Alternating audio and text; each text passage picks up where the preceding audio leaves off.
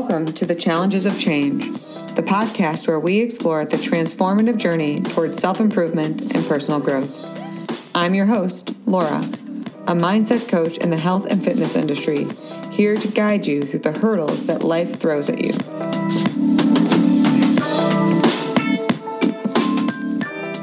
In each episode, we'll delve into practical strategies and insightful discussions to help you manage stress, regulate your emotions, upgrade your mindset, and ultimately reclaim your sense of worth.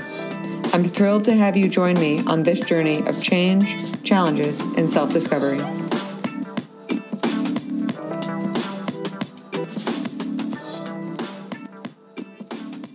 Welcome back to another episode of the Challenges of Change.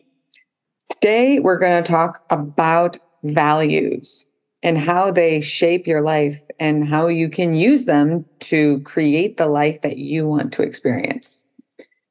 So, before I dive too deeply into that, I want you to zoom out with me and consider what's currently driving your life decisions. When you're making day to day decisions, it can be at work, with your family, with your friends, doesn't matter. But when you're thinking about why you're choosing what you're choosing or how you're choosing, what's really driving the behavior? The most common answer I get is never really sourced from the person themselves. When I talk to my clients, I get a lot of I'm trying to think about what they want to hear or I'm trying to fit in. So what I like see other people saying, I'm going to say or I'm going to do, it speaks to a huge stressor in our life that so many of us experience, which is doubt. We want to do well and we want to be perceived in a certain way, and that gives our identity version of safety, so to speak. But we can put on this false bravado self and wear our masks, but that doesn't mean that we're not also cultivating a stressful environment inside ourselves because we're just stewing in our own heat of indecision and self doubt. It leaves us challenged to trust ourselves. And I get it. You know, it's scary. It really is. It's super scary to want to do well, to want to meet people's expectations, to want to protect your self identity. And right on the other side of that is the fear of failing. And that fear is very real but that fear also perpetuates stress in and of itself. In another episode coming soon, we'll be talking about fear and what its purpose is to begin with. But for right now, the worst thing we can do with fear is blindly trust it. It is there to make us more aware, to make us challenge ourselves, to make us consider it. So if we're feeling afraid of failing, which is super common, why? Why are we afraid of failing? What are we going to make it mean? And normally, what I get from people is, well, people will think blank. People will think I'm not good enough. People will think I'm bad at my job. People will think I'm stupid. Are you in people's minds? How do you know what they're thinking? We don't.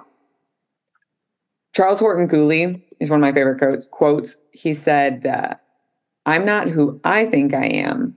I'm not who you think I am. I am who I think you think I am. I'm going to say that one more time.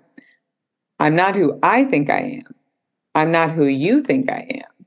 I am who I think you think I am.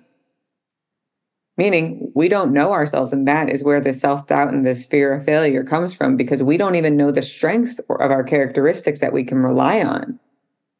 And so we're stuck in doubt. Let me give you an example. Let's say you start a new job. Normally, when people start a new job, at least from the clientele that I've experienced and even my own personal experience, people want to show up as 100. They want to give off the right first impression. They want to be perceived as someone that they can, the company can count on and that their coworkers can rely on and just a good worker. But like any new job, you don't completely understand, you know, the X's, the Y's, and the Z's of the flow. And what I see so often, and I am totally guilty of falling into this myself, is we put on this bravado self, we over exceed our capacity, we just plow through and end up creating these unrealistic expectations of ourselves and of within the company and within our coworkers of what they can expect of us moving forward. So we're there trying to protect our self identity and our perception of ourselves. But then we give people this whole look at what we can do, which exceeds the actual daily norm that is feasible. What I encourage people to, and even what I did the last time I had a new job, was ask too many questions. And I say too many because I don't know what the line of too many is, but I just asked every question I had because the reality is I do want to do well. And if I don't get my questions answered, how am I going to be able to do well? I'm going to be spending like at least 50% more energy trying to figure it out on my own, trying to guess what they want to hear when really I could just ask. And when I did it, it was super uncomfortable. It was super uncomfortable because, well, if you tuned into last episode, it was super uncomfortable because I don't have a lot of experience asking questions that I might perceive the other person would take as she's stupid or she's so much work. And we all know those friends of ours, or even yourself, have had this experience where there's a new hire and they're just kind of venting about how they can't wait for that new hire to kind of get up to speed because it's extra work on the person. I don't disagree with that. And having been in both shoes, the manager shoe and the new hire, it's the manager's job to literally get you to understand the work. So why not ask questions rather than doubt yourself and perpetuate stress?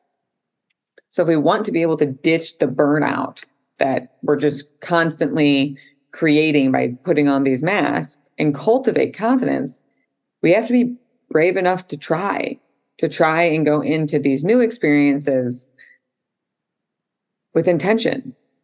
And that's the point. We don't have to go in blind. And this is where your values come in. So I want you to think about these questions. What values and beliefs do you hold dear? And how do they shape your desires and your actions? Our values are working beneath our conscious awareness every day. If you ever feel like one of your boundaries is crossed, it's probably because something you value wasn't honored as well. So if you have a friend who's talking behind your back, maybe trust is being broken and you value trust, or maybe loyalty is being broken and you value loyalty. Regardless of what it is, boundaries and values are very close in their experience. The challenge with values is when you connect with them, they can give you so much power to guide your life, to guide your decisions with clarity and actually really go pretty far to dissipate the fear of failure. But again, we have to be brave enough to try because when you actually think about your values, it's easy to say, I value loyalty. I value productivity. I value trust. I value honesty, whatever your value system is. And it's very easy to say that. But to live it, it's a little bit harder. Let me give you an example. I work with a lot of people who love their families abundantly, but also put a ton of pressure on themselves and are very, very stressed. And when it comes to the value of work and the value of family, these values are very important to these clients of mine, but they're undefined and the behaviors of them aren't completely understood. If you ask any of these clients, they'll tell you that they value family over work, but their actions don't support that. And the blurry line is well, I'm doing this to provide for my family. Maybe. I don't know everyone's individual situation and I'm no one to judge it. So maybe. But what I see more often than not is most of these clients are working from a limiting belief of not enough. So they feel like they need more money, more resources, and their motivation is so they can provide for their family. But what their family values and what they value within family is the quality time or just the being of togetherness. So when they use the excuse reason, you can choose which one you go with, of I'm valuing family by working overload. Is that really a behavior that aligns with family? Or is that a behavior that aligns with work? Normally, when I ask my clients that, they end up seeing things a little differently. And in order to change it, they have to be uncomfortable because, again, they don't have a ton of experience putting the actions of family values ahead of the actions of work values, which are a little bit more self protective. So, I'll give you a personal example of how this has affected my life and so many different ways that it has helped guide me back to alignment in the most powerful way. When COVID hit, I used work to kind of deal with everything. I escaped into work. I got really consumed in it. And I have a really freaking cool job. It is so much fun. It is so awesome. So why wouldn't I? But I would work myself tirelessly and then I wouldn't have any time for my husband. If you look at my actions there, it would say that my value system is work and helping others over my husband. That's not where my heart and my head is, though. My heart and my head is very much husband before helping others and work. And this was at the beginning of my self discovery journey. Unfortunately, I have a really cool husband, and he told me about it. And he told me he felt like he was getting the scraps of me. And although that was tough to hear, he was right. I was burning myself out through the day and leaving him with this empty vessel. I was giving him the worst of me when he deserves the best of me. And so we created some boundaries together so that I could adapt my needs within my work schedule, but also allow him to feel like a priority. And ever since he shined that light on me, it's gotten very clear. And if I'm ever having to negotiate our date night because there's a networking event or a speaking opportunity, it is never a let's just not do it. It's a where can we find time to connect instead? Because that's super important for him, but it's also really important to me. And that is a values aligned decision. If he didn't tell me that I was giving him the scraps, I mean, fingers crossed, I would have figured it out at some point with my self discovery journey. But I didn't want that to happen for, you know, two, three, ten years. I'm happy he told me when he told me because I'm human. I'm going to make mistakes.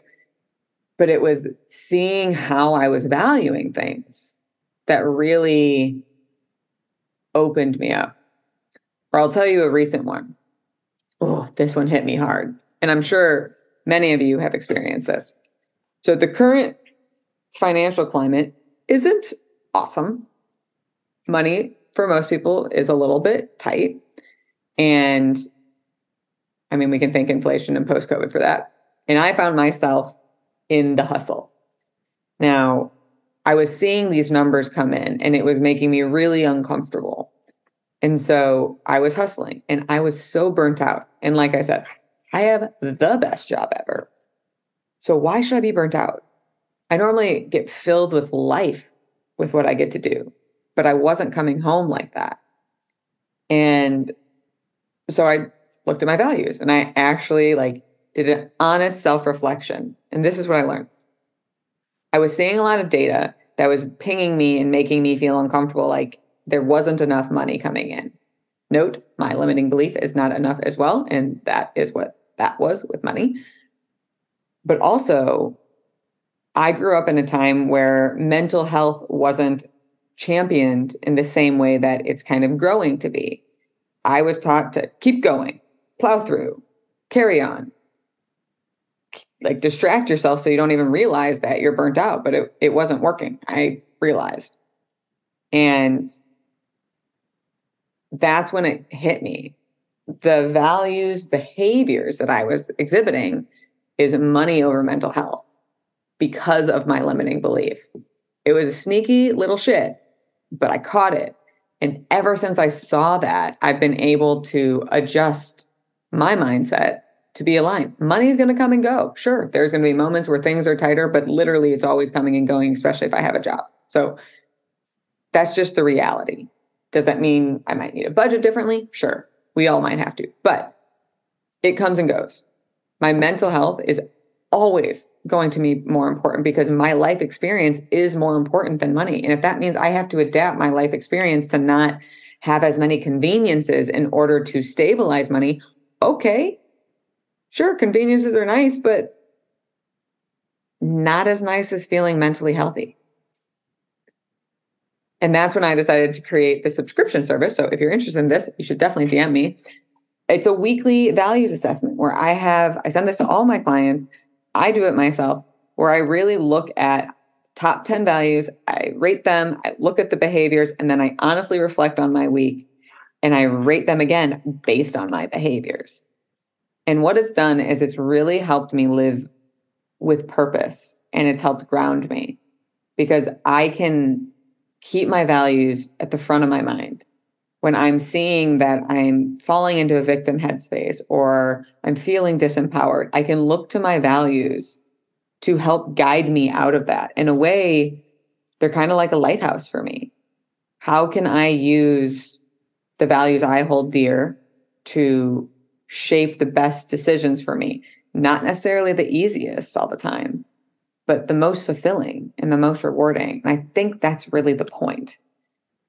We make so many decisions about our day to day life out of stress, out of people pleasing, fitting in, just trying to make others happy. And we don't know if we did good until we don't get disciplined. Even doing it that way, we're still going to end up making a mistake because that's part of the human experience. But when you make values aligned decision, when you are standing in front of whatever decision it might be, and you really contemplate how you want to take action based on what you value most, even if you do make a mistake, you don't feel bad about it. It might bum you a minute, but you know with grounded clarity that you made a values aligned choice. And if that leaves ickiness around you, it wasn't for you. It doesn't feel like a personal attack. It doesn't feel like you did anything wrong because you made a grounded decision from your value space for you. It's actually such a fulfilling way of living. So then the question becomes all right, living with values helps you live with purpose, helps you live a more fulfilled life, helps you stay grounded in your awareness and just have that vibrancy. Not to mention, it helps prevent our burnout. But how do we get that in our brain to begin with? Well, like I said, I found that taking a weekly assessment was super useful, which is why I created that weekly subscription. So if you want that, just let me know and I'm happy to tag you onto that list and you can just do that. Alternatively, I would encourage you to take 10 minutes and think about what makes you feel alive when you're doing things, when you're around people, whatever it might be. What makes you feel energized? And kind of place them in order of what's rewarding and fulfilling, not necessarily what's most comfortable. And based on what you see, challenge yourself to live your next week in the order of what you actually value and be super conscious of the behaviors, which would probably mean doing a daily kind of reflection. You could do that in the shower. You can do it while brushing your teeth. It doesn't have to be a huge thing. But if you want to change your mindset so where you can be in charge, where you can live a purposeful and connected life and not stress out about the insecurities because you know what's important to you, values can be that guiding light for you. But it's to take a little bit of intention on your part. So, what I encourage you to do is make a list of the values that ring true to your head and your heart. Get to know the behaviors that lie within those and create a reflection practice to honestly look at yourself with compassion. Judgment doesn't have any value here. Look at your behaviors with compassion and consider based on what I see in terms of my behaviors, how do I want to live differently next week? Or what am I proud of myself for? You'll hear me say this many, many times on this podcast. We get one life. We tend to not remember that or value that or respect it until something horrible happens to us. Instead of waiting for the shit to hit the fan, use your values to make every day so spectacular that if or when the shit hits the fan, you won't feel like you missed out on your life. But that is all I have for you today. Thank you again for tuning in to the challenges of change. If you enjoyed what you heard, share it with a friend, talk to your loved ones about it, connect with people to spread the word of health so that we can have everyone making values aligned decisions. And if you haven't already, please subscribe because I love sharing this information with you and I can't wait to tell you about what we're going to talk about next week, which is the importance of personal joy and how we can get to our greatest fulfillment in our lives. You don't want to miss it.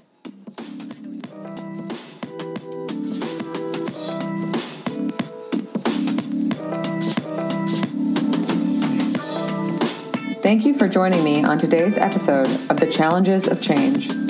If you're ready to stop stressing and reclaim your sense of worth, be sure to visit my website at www.changebychallenge.com. There, you'll find loads of resources, blog posts, and information on how to work with me, Laura, as your personal mindset coach.